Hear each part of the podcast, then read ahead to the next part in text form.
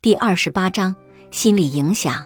虽然生物研究大大丰富了我们对焦虑的认识，但我们同样拥有大量关于心理因素影响的知识。一些已知的影响焦虑障碍的最重要心理因素包括学习和经验、个体的想法和信念以及个体的行为。一、学习和经验。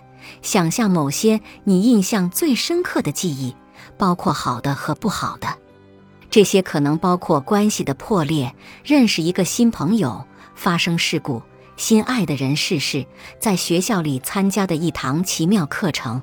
甚至是一部以某种方式改变了你的电影。我们都在被我们的过去塑造。心理学家斯坦利·拉赫曼提出了三种类型的经验。通过这些经验，我们学习到对特定物体和情境做出反应时体验到的焦虑与恐惧。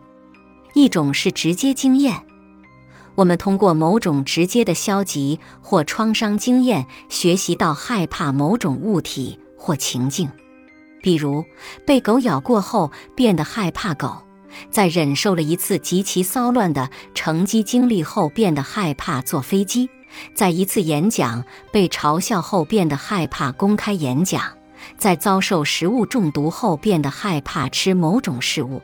大量的证据表明，消极经验能够影响恐惧和焦虑。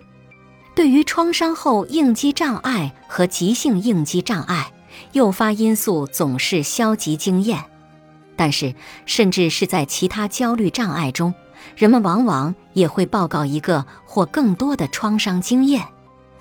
这些经验不是导致了最初的焦虑，就是造成其恶化。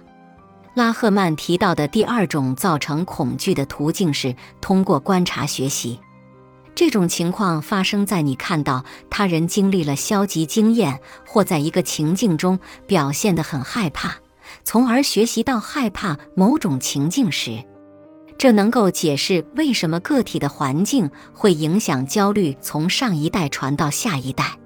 例如，孩子的父亲或母亲害怕开车，在这种环境下成长起来的孩子可能也会害怕开车。当情境是陌生的时，孩子通常会从他们父母那里提取线索，来判断情境是安全的还是危险的。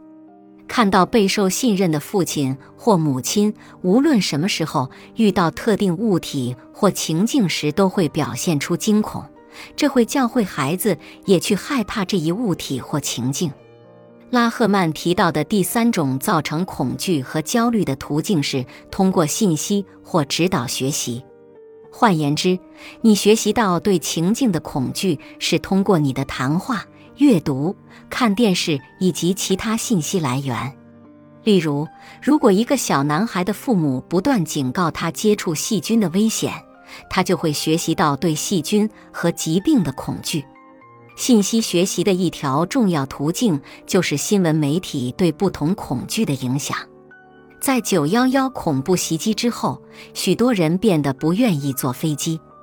世界各地的一些航线甚至以宣布破产而告终。仅在美国，就有超过十万人失去了他们与不同航线相关业务的工作。人们害怕坐飞机，很有可能是受到媒体中生动图像的影响。当然，从数据上讲，坐飞机仍然是一种非常安全的出行方式。虽然这三条途径解释了恐惧在某些情况下的出现，但他们无法完全解释学习和恐惧之间的关系。例如，许多人即便没有消极经验的，或没有看到他人害怕，又或者没有听到与他们害怕的情境相关的危险，他们也会出现恐惧和焦虑的问题。对于一些人而言，恐惧似乎会凭空出现，而许多人即便经历了这些消极经验，也没有发展出恐惧。因此，尽管这些路径可能有助于发展恐惧，但他们并不能解释为什么一些人在有过这些经验后会发展出明显的恐惧，而另一些人则没有。很有可能其他因素也在发挥着作用。比如基因易感性、人格类型、关于经验的信念、经历经验后的行为等。二、思维和焦虑，焦虑障碍与负面的思维模式有关，负面想法也会引起焦虑和恐惧。害怕开车的人与不害怕开车的人的一个主要差别就在于，前者相信这一情境是有威胁性或危险的。实际上，许多专家认为，要想在情境中体验到恐惧，人们必须以某种方式将情境解释为危险的。表一至四列出了一些可能会在特定焦虑障碍中引发恐惧和焦虑的想法、信念。预测和设想。三、行为和焦虑，人们如何对焦虑做出行为反应，会对他们能否成功克服焦虑产生重大的影响。两种行为似乎是最有问题的。第一种是回避，想要回避引发焦虑或恐惧的情境是很自然的，但回避会让焦虑得以持续。回避恐惧情境意味着你很可能永远没法知道这一情境实际上是安全的，你的焦虑也不会有机会得到缓解。